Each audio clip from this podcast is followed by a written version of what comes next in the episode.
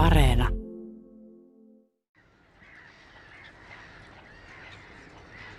Kato, siinä on naurulokki aika lähellä hautomassa ja aika rauhallisen näköinen kaveri toikin. No kyllä, ihan hyvä pokeri on, että tässä ilmeisesti ovat hyvin kesyjä, kun ovat tottuneet ihmisiin. Miltä susta näyttää tämä Suomenoja muuten? Tässä on punasotkaa, jotka päästään aika lähelle ja harmaa sorsaa ja liejukanaa. Mustakurkkuikkoa ja muuta. Ihan hieno, rehevä lintujärvi. Ehkä vastaa jotakin tämmöistä rehevää merenlahtea, mutta ihan tämmöistä paikkaa ei tuolla minun retkialueella Oulussa ole.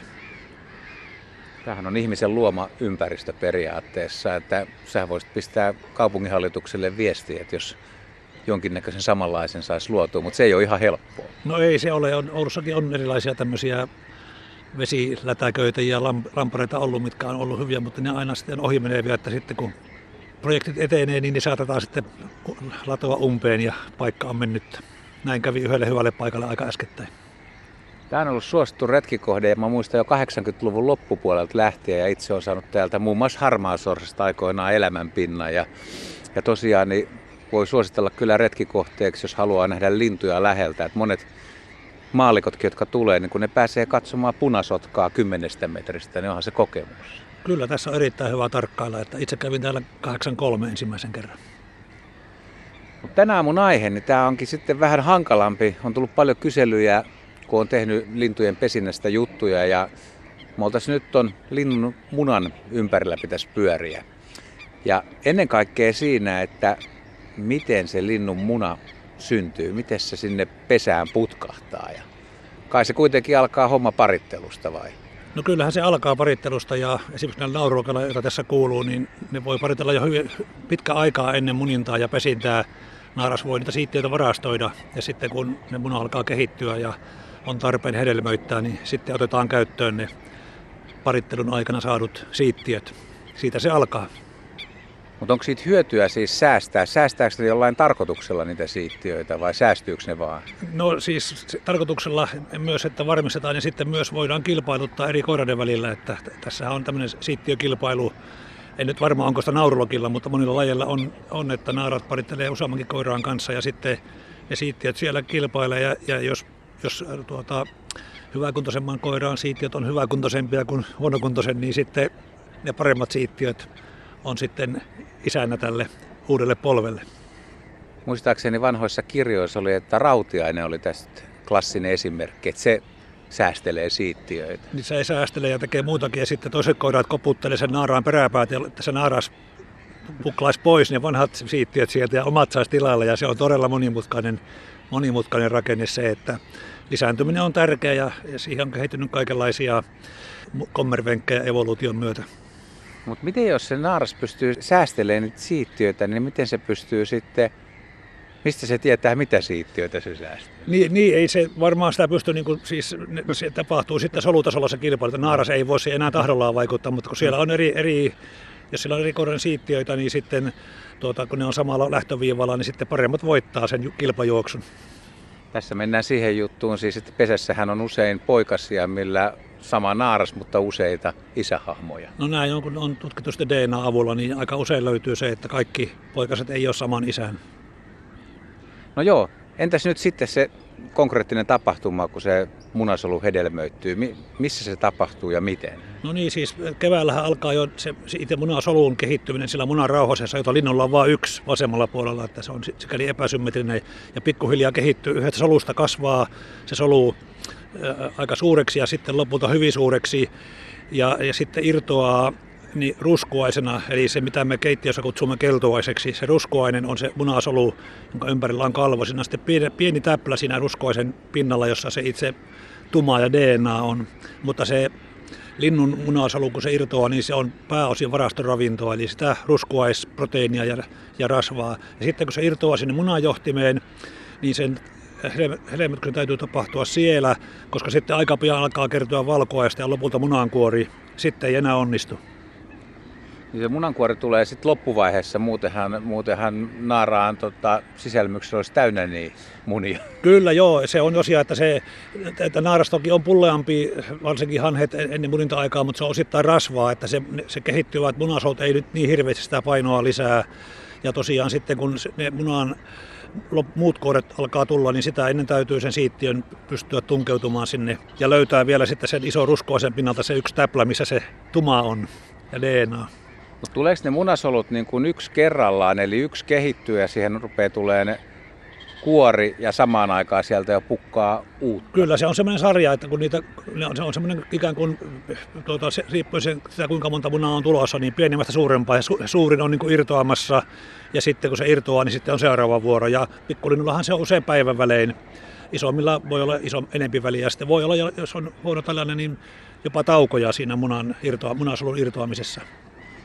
Eli se on aika hämmästyttävää, että se munan kuorikin syntyy loppujen lopuksi yllättävän nopeasti. Se syntyy ihan viimeisenä päivänä, että siinä on tosiaan semmoinen, siinä on semmoiset jännät kyhmyt, mikä sitä, se on lähinnä liitua ja sitten orgaanista ainetta, mutta se on kuitenkin vahva, koska se kalsiumkarbonaati kideen muoto on semmoinen vateriitti, joka on semmoinen sitkeä, mutta kovaa, kovaa, että tuota, vaikka se on liitua se kuori, niin silti se on yllättävän kestävää. Jos kokeilee vaikka ihan tavallisinkin naurulokimunaa, niin ei se, kyllä se aika kestävä on. Ja kananmuna totta kai.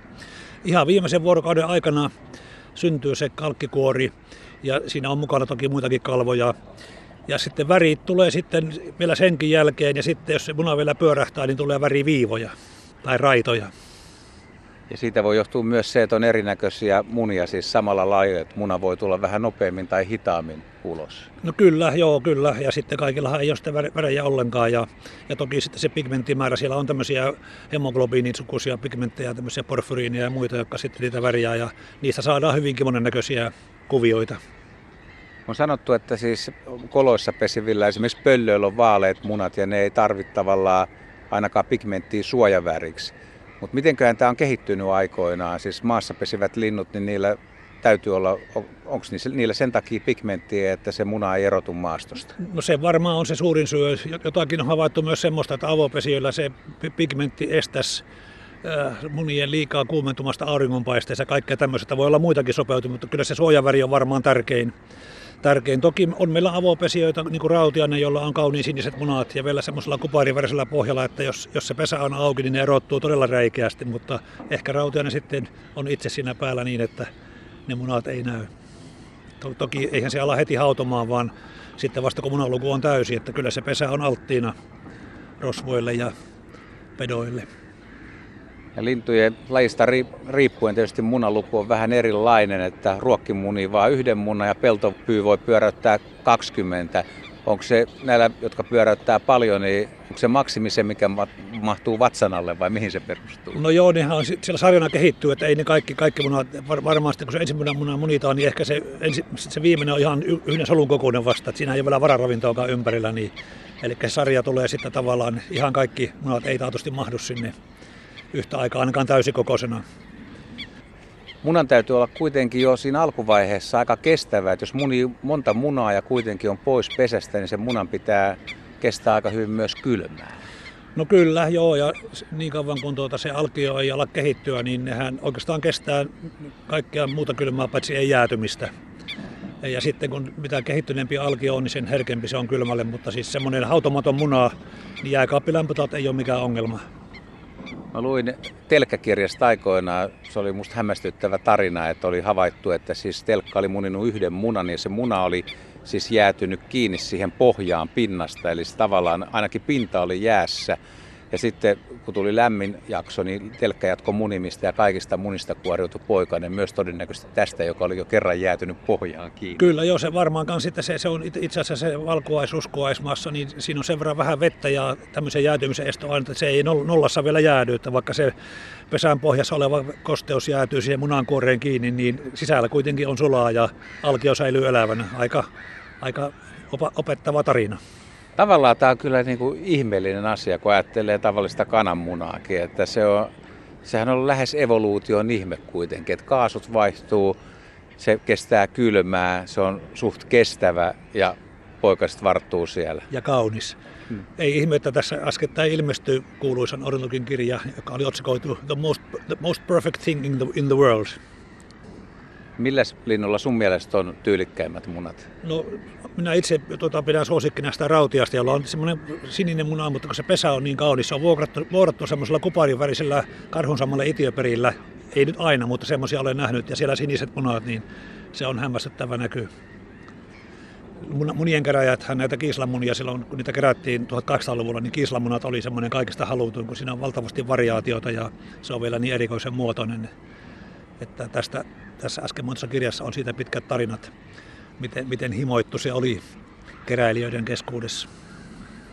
Munien koko ja väri siis vaihtelee, mutta sitten yksi erikoinen asia on myös se, että vaikka periaatteessa kun lintukirjoja lukee, niin siellä annetaan, annetaan päivämäärät, että kuinka kauan tietyllä lajilla se hautominen kestää, mutta eikö esimerkiksi kanalinnut metso pysty hidastuttamaan, että vielä semmoinen taktiikkakin, että jos on huonoja kelejä, niin se saattaa hautoa pidempään. Kyllä joo, se on ihan, ihan se hautoma intensiteetti koska se kehitys liittyy, riippuu hyvin paljon lämpötilasta, niin jos pidetään taukoja siinä alkuvaiheessa varsinkin, jolloin alkaa kestää ne jäähtymiset, niin voidaan ikään kuin säätää sitä kohtaa. Ja sehän on hyvin tärkeää näillä pesäjättöisillä, että se, kun kaikki lähtee pesästä yhtä aikaa, jos silloin keli on todella huono, niin, niin se riski, että se pesintä epäonnistuu, niin on myös hyvin suuri. Mutta luulisin, että silloin se viimeinen homma pitää tehdä siellä loppuvaiheessa, jos tuntuu siltä, että satelee ja on kylmää ja metsonaaras koppelo on siellä pesässä, niin pystyykö se enää sitten loppuvaiheessa säätää no, sitä? No, kyllä, se, kyllä se varmaan on, että jos, jos, tuota, jos ei nyt päästä ihan niin kylmäksi, että syntyy kylmävaurioita, niin, niin että se, se kylmyys tavallaan tuota, ainakin sitä poikasten aktiivisuutta äh, hidastaa. Siinähän käy niin, että ennen kuin ne poikaset kuoriutuu ulos kuoresta, niin nehän jo hengittää ilmaa siellä munan sisällä, eli ne laittaa nokaan sinne munan, munan paksuun päässä, paksussa päässä oleva ilmaantelo ja hengittää ja sieltä ääntelee. Ja, ja poikaset voi keskenäänkin keskustella, että joko lähdetään vai ei. Eli ne synkronoi sitä kuoriutumista tällä, tällä ääntelyllä, nimenomaan näillä pesäjättöisillä poikasilla. Ja myös, siis ei poikasta pelkästään keskenään, vaan myös emovissiin pystyy. Emon suuntaan myös, kyllä. kyllä. Et tota, niin kyllä se tämmöistä sä, sä, säätelyä on, että ne on tietenkin keskimääräisiä aikoja, mitä käsikirjoissa on. Entäs vielä se lopputaktiikka sitten, että millä sieltä tullaan ulos? Että onko Voiko tulla ongelmia, että ei pääse kuoresta ulos? No kyllähän semmoinen on, niitä se, on, on itsekin nähnyt semmoisia pesiä, missä poikani on yrittänyt tulla ulos ja on munankuoressa halkeamaan, mutta sitten on voimat loppunut. Eli, eli muna, munahampaalla sitä munakuorta pikkuhiljaa väkerretään rikki ja siihen syntyy halkeama ja kaipa jossakin tapauksessa emokin vähän niitä saattaa niin kuin liikutella, mutta ihan semmoista aktiivista munan kuorintaa en nyt, en nyt tiedä tapahtuvan linnuilla. Että sekin on aika monen voimanponnistus ponnistus tuota, tulla sitä osa. Eikä se tapahdukaan ihan nyt vartissa, että onhan se vähän pitempi prosessi. Nyt tuli nokikana katsoa tuota naurulokkiin, ne on ihan vierekkäin alle puoli metriä toisistaan. Tuossa on varmaan kyllä nokikanakin pesä jossain ihan lähellä, niin ne on niin hyvin piiloutunut no, tässä Osman käämikössä. vieressä on tuommoinen pieni tasanne. Se voi hyvin olla siinä. Joo. Mitenköhän ne tulee toimeen, kun on noin lähekkäin? No joo, ehkä niillä ei ole, ne on vähän eri lokerossa, ei ole ehkä kilpailua ja sitten jos jos eivät ärsynny muuten, niin elo sujuu rauhallisesti.